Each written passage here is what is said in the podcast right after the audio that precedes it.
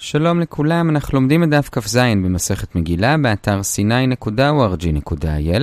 אנחנו מתחילים את הלימוד שתי שורות לפני סוף העמוד הקודם, ונסיים ברבע התחתון של עמוד ב', השיעור היום יהיה 16 דקות.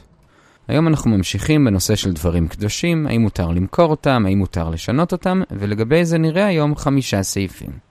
הסעיף הראשון זה לגבי בית מדרש. כלומר, בשיעור הקודם למדנו שבית כנסת זה קדוש, ואם מוכרים אותו אז בכסף אסור לקנות משהו פחות קדוש, לפי חלק מהראשונים חייבים גם דווקא משהו יותר קדוש, כמו תיבה לספר תורה. דבר נוסף שראינו אתמול זה שדבר קדוש, אסור לשנות אותו מבחינה פיזית לדבר פחות קדוש, וממילא לגבי שני הנושאים האלו עולה השאלה, מה היחס בין בית כנסת לבין בית מדרש? איזה מהם יותר קדוש? אם נדע איזה יותר קדוש, אז נוכל למכור את הפחות קדוש ולקנות בכסף את היותר, וגם נוכל פשוט לקחת את הבניין של הפחות קדוש ולהסב אותו אל היותר קדוש. אז לגבי זה יש מחלוקת מה רב אמר. רב פאפה אומר שהוא אמר שבית כנסת יותר קדוש, רב פאפי אומר שהוא אמר שבית מדרש יותר קדוש, ורבי יהושע בן לוי גם הוא מסכים לזה, וממילא לפי דעתם אסור להפוך בית מדרש לבית כנסת, מותר להפוך בית כנסת לבית מדרש. רק נעיר בסוגריים, יכול להיות שזה דווקא בהנחה שיש עוד בית כנסת במקום, לפי מה שלמדנו אתמול שתמיד צריך לדאוג שיהיה עוד בית כנסת, בכל אופן זה לא מוזכר כאן. אלה הדעות. עכשיו בסוגריים, הגמרא מביאה אגב זה פסוק במלכים ב', כתוב שם וישרוף את בית השם וכולי, ואת כל בית גדול. מה זה בית גדול? הגמרא דורשת, זה מקום שמגדלים בו משהו. מה מגדלים בו? אז יש שתי דעות, רבי יוחנן ורבי יהושע בן לוי. אחד מהם אומר שמגדלים בו תפילה, כלומר בתי כנסת, ואחד אומר שמגדלים בו תורה, כלומר בתי מדרש. עכשיו הגמרא לא יודעת מי אומר מה, אבל אומרת הגמרא, לכאורה אפשר להוכיח שמזה שלפי רבי יהושע בן לוי בית מדרש יותר קדוש מבית כנסת, אז כנראה שהוא זה שאמר שבית גדול זה בתי מדרש, כי יותר יותר סביר שהפסוק מדבר על הדבר היותר גדול, שזה בתי מדרש לפי רבי יהושע בן לוי. עד כאן הסעיף הראשון לגבי מה קדוש יותר, בתי כנסת או בתי מדרש.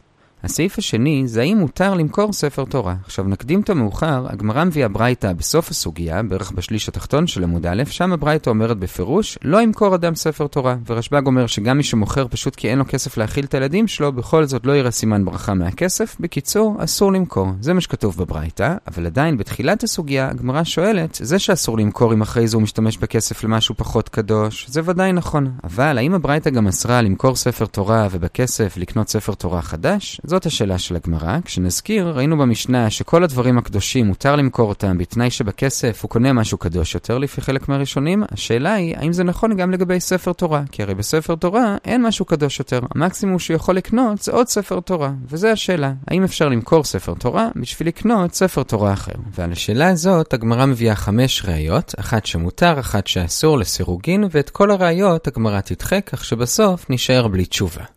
הראייה הראשונה שמותר זה מהמשנה שלנו, שם כתוב בסיפא שאם מכרו ספר תורה, אסור לקנות בו ספרים, משמע שרק להוריד אסור, אבל לקנות ספר תורה אחר, משמע שמותר. זאת הראייה הראשונה, אבל הגמרא דוחה, זה ודאי נכון שאם כבר מכרו ספר תורה, אז אין מה לעשות עם הכסף, אלא רק לקנות ספר תורה אחר, אבל זה לא עונה על השאלה שלנו. השאלה שלנו זה לא מה לעשות בדיעבד אם כבר מכרו, אלא אם מותר לכתחילה למכור בשביל לקנות ספר תורה אחר, ואת זה אי אפשר ללמוד מהמשנה. לכן את הראייה הראשונה דחינו.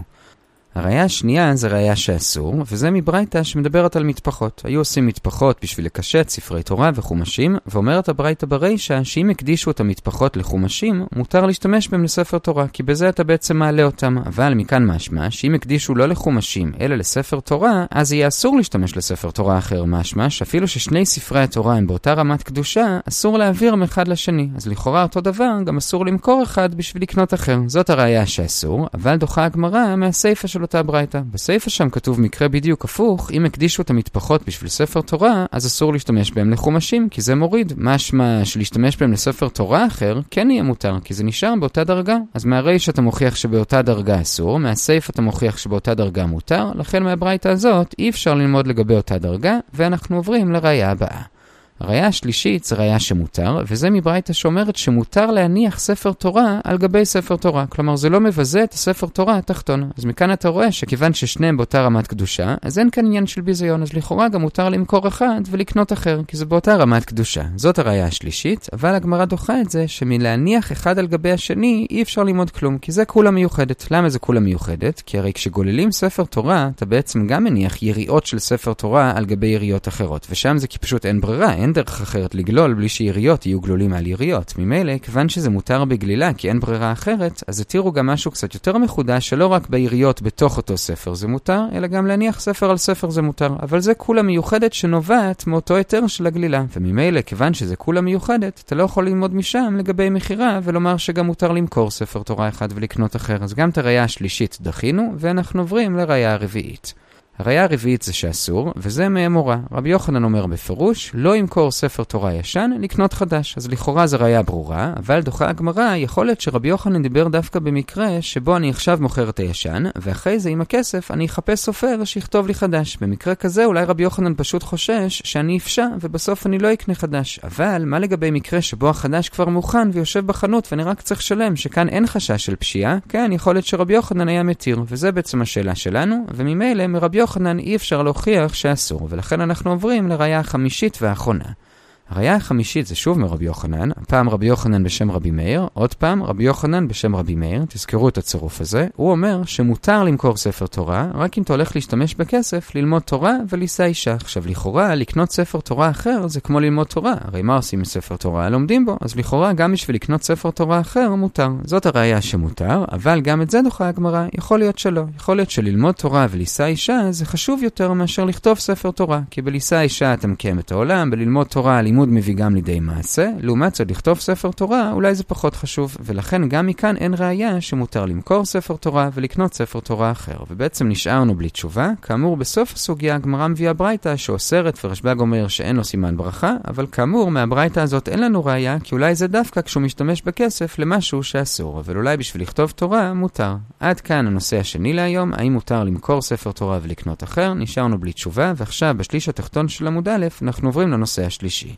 אמרנו במשנה שאם אנחנו מוכרים משהו קדוש, בכסף צריך לקנות משהו יותר קדוש. עכשיו, הגמרא מדגישה בסוף שגם אם מהקנייה הזאת נשאר לנו עודף, אז גם אם הכסף שנשאר, גם בו צריך לקנות משהו יותר קדוש. זה מה שאומרת המשנה. עכשיו, על זה בא רבא ואומר, זה נכון לגבי עודף מהקנייה. אבל אם נשאר עודף מהגבייה, כלומר שגבינו כסף מהעיר בשביל לקנות למשל בית כנסת ונשאר כסף, כאן אומר רבא שהכסף לא קדוש, ואפשר לעשות איתו מה שרוצים. זה החידוש של רבא, ועל זה אביי מקשה מברייתא. ברייתא מדברת על המשנה שלנו, והיא אומרת, מה שאמרנו במשנה, שגם העודף הוא קדוש, זה דווקא אם הם לא עשו תנאי שהם השתמשו בכסף למה שהם רוצים, אז הם יכולים להשתמש למה שהם רוצים. זה מה שאומרת הברייתא. עכשיו בואו נראה על מה הברייתא מדברת. אומר אביי, אם הברייתא דיברה על העודף מהקנייה, כלומר הנושא של המשנה שלנו, אז מה זה עוזר שהם עשו תנאי? הרי המשנה אמרה במפורש שהעודף מהקנייה, גם הוא נשאר קדוש. אלא אומר אביי, כנראה שהברייתא הזאת מדברת על מה שרבא דיבר עליו, כלומר העודף עודף מהגבייה. ומה אנחנו רואים? שרק אם הם עשו תנאי בגבייה, אז העודף מהגבייה לא נשאר קדוש. אבל אם הם לא עשו תנאי, אז הוא קדוש. וזה בניגוד לרבא, שאמר שבכל מקרה הוא לא קדוש. זאת הקושייה מהברייתא, ועונה על זה רבא, לא הבנת את הברייתא נכון. הברייתא לא דיברה על העודף מהגבייה, נושא של רבא, אלא באמת כן דיברה על הנושא של המשנה, כלומר העודף מהקנייה. עכשיו, אם היא דיברה על העודף מהקנייה, איך יכול להיות שאומרת שאם עושים תנאי אז העודף לא קדוש? הרי הברייתא אמרה שהעודף קדוש, עונה הגמרא שצריך להבדיל בין מכירה רגילה למכירה רצינית, כמו שהבדלנו אתמול. המשנה דיברה על מכירה רגילה, כלומר, או שאנשי העיר מכרו, או שהפרנסים מכרו, אבל לא ביחד, וממילא במכירה כזאת, באמת גם העודף נשאר קדוש. לעומת זאת, זאת הברייתא דיברה על מכירה רצינית, כלומר גם פרנסי העיר וגם אנשי העיר ביחד. ואז, כמו שאמרנו אתמול, כשהם מוכרים, הם יכולים להפקיע את הקדושה לגמרי. עכשיו, במקרה הזה הם לא הפקיעו לגמרי, אלא רק אמרו שבעודף זה יהיה מופקע, ולכן רק העודף מופקע. בכל אופן, יש להם כוח להפקיע לגמרי, ועל זה הברייתא דיברה. וממילא זה לא קשה על רבא, כי רבא דיבר על עודף מהגבייה, שזה לא קדוש, ואילו הברייתא והמשנה דיברו על עודף מהקנייה. עד כאן הנושא השלישי, בזה הגענו לחמש שורות לפני סוף עמוד א', ואנחנו עוברים לנושא הרביעי. הנושא הרביעי, חמש שורות לפני סוף עמוד א', מובן כאן לגמרי בדרך אגב, וזה כנראה כיוון שהזכרנו מקודם בנושא השני, מימרה של רבי יוחנן בשם רבי מאיר, אז עכשיו מביאים עוד מימרה שלו. וזה שאם אדם הולך מהעיר שלו לעיר אחרת, ובשני הערים יש מגבית קבועה של צדקה, אז אם באים אליו הגבאים בעיר האחרת ומבקשים ממנו צדקה, הוא יעשה הצגה וייתן להם, בשביל שאנשים לא יחשבו שהוא לא נותן. ואז לפני שהוא חוזר לעיר שלו, הוא ייגש לגבאי צדקה, והגבאי ייתן לו חזרה את הכסף, ואת הכסף הזה הוא ייתן למגבית שיש בעיר שלו. כי עניי עירך קודמים. זה מה שאומר רבי יוחנן, ועל זה נביא שלוש הסתייגויות. הסתייגות אחת מברייתא א', שאומרת שזה דווקא כשמדובר בקבוצה שמתארחת. יש מחלוקת ראשונים מה נחשב קבוצה, בכל אופן כמות של אנשים. אבל אם מדובר בפחות מזה, אז הם כבר מתבטלים ביחס לתושבי העיר, והם צריכים באמת לתת שם צדקה, ולא רק לעשות את זה כהצגה. זה הסתייגות אחת.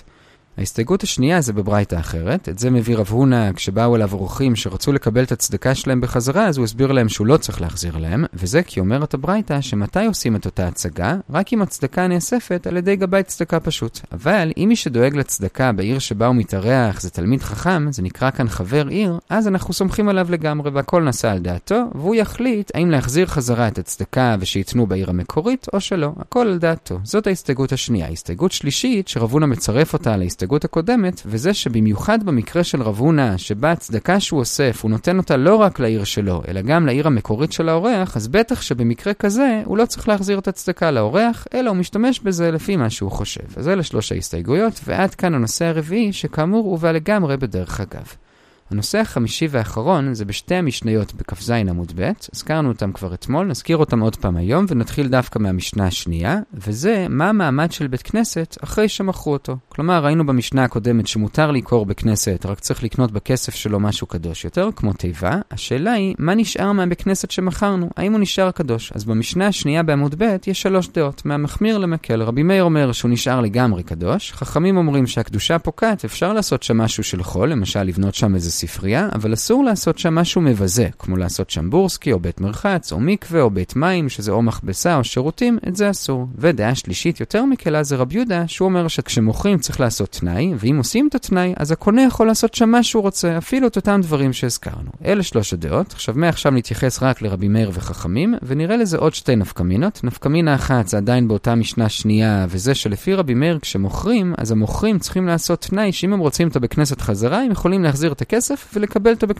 חזרה. למה? כי אם הם לא עושים תנאי כזה, זה נראה כאילו שהם לא רוצים את הבית זה זלזול, לכן צריך תנאי. לעומת זאת, חכמים אומרים שכיוון שהקדושה של הבית כנסת ממילא פוקעת, אז מה שייך לעשות תנאי שהם יקבלו אותו בחזרה? הוא כבר לא בית כנסת, אין מה לקבל בחזרה, ממילא לא צריך שום תנאי שהם יקבלו אותו בחזרה. זו נפקא מינה אחת. נפקא מינה נוספת, זה במשנה הקודמת, זה למי מותר למכור. לפי רבי מאיר, כיוון שהבית כנסת עדיין קדוש, אנחנו לא רוצים להוריד בדרגה שלו, לכן אם הבית כנסת היה שייך לרבים, אסור למכור אותו לאדם יחיד, כי יכול להיות שעכשיו לא יהיה מניין, וזה מוריד מהקדושה. לעומת זאת חכמים אומרים שאתה יכול למכור למי שאתה רוצה, כי הרי לא תהיה קדושה בבית כנסת, אבל חכמים אומרים לרבי מאיר, לשיטתך, שאתה חושש להוריד מהקדושה, אז לכאורה גם אסור למכור מעיר גדולה לעיר קטנה, כי הרי ברוב העם הדרת מלך, לפי הסבר הגמרא, עונה רבי יהודה, לא, יש הבדל. מעיר גדולה לעיר קטנה, נכון שזה פחות הדר, אבל עדיין זה לא הבדל מהותי, לכן זה מותר. לעומת זאת, מרבים ליחיד, כאן זה כבר הבדל מהותי, כי לא יהיה מניין. לכן, לפי שיטתו שהבית כנסת נשאר קדוש, את זה אסור לעשות. עד כאן עיקר הדיון לגבי מעמד הבית כנסת, ועכשיו אגב זה, אחרי המשנה השנייה, יש שני דיונים.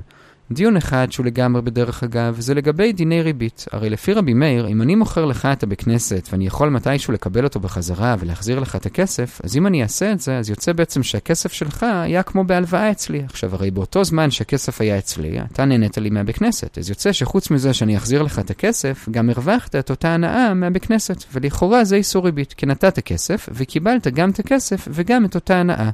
זאת השאלה על רבי מאיר, ועל זה עונים שרבי מאיר סובר בזה כמו רבי יהודה, ולפי רבי יהודה זה לא ריבית. למה זה לא ריבית? אז כאן יש שני הסברים. רבי יוחנן אומר כי לפי רבי יהודה צד אחד בריבית מותר, כלומר אם הריבית היא רק ספק, כי יכול להיות שאני אבקש אותה בכנסת חזרה ויכול להיות שלא, אז גם אם ביקשתי ובדיעבד יתברר שזה כן היה הלוואה וריבית, זה מותר. הסבר שני, רב לעומת זאת אומר שספק זה לא מתיר, מה שכן מתיר לרבי יהודה זה אם זה ריבית על מנת להחזיר. כלומר כאן באמת מדובר שאם אני אבקש ממך בחזרה את הבית אני אחזיר לך את הכסף, ואתה תיתן לי גם את הבית כנסת, וגם את מה ששווה ההנאה שנהנית בינתיים מהבית כנסת. כלומר, אתה תחזיר לי בעצם את אותה ריבית, ורבי יהודה סובר שריבית על מנת להחזיר זה מותר, ולכן גם כאן זה מותר. עד כאן הדיון הראשון על המשנה לגבי ריבית. הדיון השני, ובזה נסיים, זה בשליש התחתון של עמוד ב', נחלק את זה לשני שלבים. בשלב הראשון אומר רב יהודה בשם שמואל, שאם אדם מתפלל סתם באיזה מקום, ברחוב או בשטח, אז זה לא הופך את המקום לבית כנסת, ואחרי שהוא מסיים להתפלל, הוא יכול להתפנות שם. זה מה שאומר רב יהודה בשם שמואל, ועל זה שואלת הגמרא, פשיטא, הרי זה לא בית כנסת. מילא בבית כנסת רבנן אמרו שאי אפשר שהקונה יהפוך את זה אחרי זה לשירותים, אבל כאן זה לא בית כנסת, סתם התפללת שם. אם נאמר שכל מקום שמישהו יתפלל אסור ללכת לשירותים שם, אז הגמרא אומרת בהמשך, לא אפשר ללכת לשירותים בשום מקום. הרי בכל מקום מתישהו מישהו יתפלל, ובטח לפי רבי יהודה שאמר שאפילו אם זה כן בכנסת אפשר למכור אותו ולבטל את הקדושה לגמרי ולעשות שם בית הכיסא, אז ודאי שאם מישהו סתם מתפלל בשטח אפשר אחרי זה ללכת לשירותים. אז זאת השאלה של הגמרא, שזה פשיטא, ועל השאלה הזאת אין לנו כרגע תשובה. בכל אופן נחזור עוד פעם על עצם האמירה, אם אדם מתפלל איפשהו, זה לא הופך את זה לבית כנסת, ומותר אחרי זה ללכת שם לשירותים. זה שלב א', שלב ב', הגמרא מביאה ברייתא שאמרו לפני רב נחמן שאומרת כך, המתפלל מרחיק דלת אמות ומשתין, והמשתין מרחיק דלת אמות ומתפלל. עוד פעם, אם הוא קודם מתפלל הוא צריך להרחיק דלת אמות ורק אז הוא יכול להשתין, אם הוא קודם משתין הוא צריך להרחיק דלת אמות ורק אז להתפלל. עכשיו, במה מדובר שם? אם מדובר בהרחקה פיזית, אז זה שאם הוא השתין הוא צריך להתרחק, זה מובן. אבל זה שהוא יתפלל, אם הוא רוצה אחרי זה ללכת לשירותים הוא צריך להרחיק, זה לא מובן. כמו שאמרנו מקודם, שזה פשיטה, שזה מותר. אלא אומרת הגמרא, כאן צריך להבין את זה אחרת. לא מדובר בהרחקה פיזית, אלא בהרחקה של זמן. כלומר שהוא צריך לחכות זמן שלוקח ללכת דלת אמות. ולמה? מסבירה הגמרא, אחרי שהוא התפנה הוא צריך לחכות דלת אמות ורק אז להתחיל להתפלל, בשביל לחכות שכל הטיפות האחרונות ירדו. אחרי שהוא התפלל הוא צריך לחכות זמן של דלת אמות ורק אז להתפנות. למה? כי עדיין, גם אחרי שהוא סיים את התפילה, השפתיים עדיין רוכשות תפילה. כלומר, עדיין הראש שלו נתון בתוך התפילה, וזה לא שייך מיד ללכת ככה לשירותים, אלא תחכה כמה שניות שהראש והלב ייפרדו מהתפילה, ורק אחר כך תלך לשירותים. עד כאן הדיון השני, נחזור עוד פעם על המסקנות. אם אדם הלך לשירותים, אז הוא גם צריך להרחיק פיזית דלת אמות, ורק אז להתפלל, וגם לחכות דלת אמות ואז להתפלל, בשביל לחכות שכל הטיפות ירדו. אם אדם מתפלל באיזשהו מקום, אין שום בעיה שאחרי זה הוא גם ילך לשירותים באותו מקום, אבל הוא גם כן צריך לחכות דלת אמות עד שהראש, הלב והשפתיים ייפרדו מהתפילה, ורק אז הוא ילך לשירותים. עד כאן הדיון השני בחלק החמישי של השיעור, בזה הגענו לעשר שורות לפני סוף עמוד ב', נעצור כאן, נחזור על מה שראינו. חילקנו את השיעור לחמישה חלקים. בחלק הראשון ראינו מחלוקת מה יותר קדוש, בית כנסת או בית מדרש, כשהנפקמינה היא גם האם מותר להסב את המבנה מאחד לשני, וגם האם מותר למכור אחד ובכסף לקנות את השני, אז מותר רק מהפחות קדוש ליותר קדוש. בחלק השני ראינו האם מותר למכור ספר תורה ולקנות ספר תורה אחר, הבאנו חמש ראיות לכאן ולכאן ואת כולם דחינו. הראייה הראשונה הייתה מהמשנה שלנו, אבל דחינו שוודאי שאם כבר מכרו, יקנו ספר תורה, אבל השאלה היא האם מותר למכור לכתחילה. הראייה הברייתא אומרת שאסור להשתמש במטפחות שהוקדשו לספר תורה אחד לספר תורה אחר, אבל דחינו שהברייתא לא אומרת את זה. הראייה השלישית הייתה מזה שמותר להניח ספר תורה אחד על ספר תורה אחר, אבל דחינו אי אפשר ללמוד משם, שם זה כולה מיוחדת. הראייה הרביעית הייתה מרבי יוחנן שבפירוש אמר לא למכור אחד ולקנות אחר, אבל דחינו אולי שם זה דווקא אם הוא יפשע ולא יקנה בסוף, אבל אולי אם ברור לנו שהוא כן יקנה, אולי זה מותר. וראייה חמישית זה שרבי יוחנן אמר בשם רבי מאיר שמותר למכור ספר תורה בשביל ללמוד תורה ולישא אישה, אז לכאורה גם בשביל לכתוב ספר תורה אחר, ודחינו אולי ללמוד תורה ולישא אישה זה יותר חשוב, זה היה הנושא השני. הנושא השלישי היה כשמכרנו משהו קדוש וקנינו משהו יותר קדוש, העודף מהקנייה גם הוא קדוש, אבל אומר רבא, העודף מהגבייה הוא לא קדוש. אביי הקשה על זה מברייתא שאומרת שהעודף קדוש אלא אם כן אתנו, והוא הניח שמדובר בעודף של הגבייה, אבל דחינו, לא, מדובר בעודף מהקנייה, ולמה אפשר להתנות עליו ולעשות אותו לא קדוש? כי מדובר שם במכירה רצינית על ידי טובי העיר ובמעמד אנשי העיר, זה היה הנושא השלישי. הנושא הרביעי היה לגמרי בדרך אגב, וזה שאורח צריך לתת צדקה גם במקום שהוא מתארח, אבל רק כהצגה. וכשהוא עוזב הוא יקבל חזרה וייתן במקום שלו, ולזה הבאנו שלוש הסתייגויות. א', זה דווקא אם זה קבוצה של אנשים, אם זה בודד אז הוא כן נותן באמת במקום שהוא מתארח בו. דבר שני, מי שאוסף הוא תלמיד חכם אז הוא גם כן נותן. ודבר שלישי, אם המקום שבו הוא מתארח נותן צדקה גם למקום המקורי שלו, אז ודאי שהוא באמת ייתן ולא ייקח את הכסף בחזרה. והנושא החמישי והאחרון היה מה המעמד של בית הכנסת אחרי שמכרו אותו. הכסף כאמור נהיה קדוש, אבל השאלה היא מה מעמד בית הכנסת עצמו. אז יש כאן שלוש דעות. רבי מאיר אומר שהוא נשאר קדוש, חכמים שהקדושה פוקעת, אבל עדיין אסור לעשות בו משהו מבזה, כמו בורסקי או שירותים. רבי יהודה אומר שאם עושים תנאי כשמוכרים שהקונה יעשה מה שהוא רוצה, הוא יכול לעשות ממש מה שהוא רוצה. ולזה הבאנו עוד שתי נפקמינות. א', למי מותר למכור, שלפי רבי מאיר בית כנסת של רבים לא ימכרו אותו ליחיד, כי זו הורדה מהותית, כי עכשיו אולי לא יהיה מניין. חכמים אומרים שממילא אין קדושה, אז הוא ימכור למי שהוא רוצה, והם יקשו על רבי מאיר, לפי מה שאתה אומר, אז גם עיר גדולה לא תמכור לעיר קטנה, אבל ענה רבי מאיר, זה לא הורדה מהותית. זו נפקמינה אחת. נפקמינה שנייה זה שלפי רבי מאיר גם צריך לעשות תנאי שאם המוכרים רוצים לקבל אותו בחזרה, הם יכולים. ככה הם מראים שהם לא מזלזלים בבית הכנסת. לפי חכמים לעומת זאת, ממילא זה כבר לא בכנסת, וממילא גם לא צריך לעשות שום תנאי. אלה הדעות, על זה ראינו עוד שני דיונים. דיון אחד זה למה לרבי מאיר אין כאן בעיה של ריבית, כי הרי הקונה מקבל גם את הכסף שלו בחזרה, וגם הוא נהנה בינתיים מהבית כנסת, וענינו זה כרבי יהודה שאין ריבית, או כי צד אחד בריבית מותר לרבי יהודה, או כי ריבית על מנת להחזיר מותרת לרבי יהודה. זה דיון אחד. דיון שני, רבי יהודה בשם שמואל אומר שאם אדם מתפלל במקום, זה לא הופך אותו לבית כנסת, ומותר לו אחרי זה שם. ועל זה הגמרא אמרה שזה פשיטה. אגב, זה ראינו עוד דיון, שאם אדם מתפלל במקום והוא רוצה אחרי זה להתפנות, הוא צריך להרחיק, ואותו דבר, אם הוא קודם מתפנה ורוצה להתפלל, הוא גם כן צריך להרחיק. והקשינו, מה פתאום אם הוא יתפלל, הוא צריך להרחיק? הרי כמו שאמרנו, זה לא הופך את זה לבית כנסת, והסברנו, כאן הכוונה היא לא הרחקה פיזית, אלא הרחקה של זמן. כלומר, הוא צריך לחכות זמן של ד' אמות. ולמה? אז אחרי השירותים הוא צריך לחכות בשביל שכל הניצוצות ירדו, אחרי התפילה הוא צריך לחכות כי עדיין שפתיו רוכשות תפילה, הוא יחכה שהלב ייפרד מהתפילה ורק אז יתפנה כל הטוב.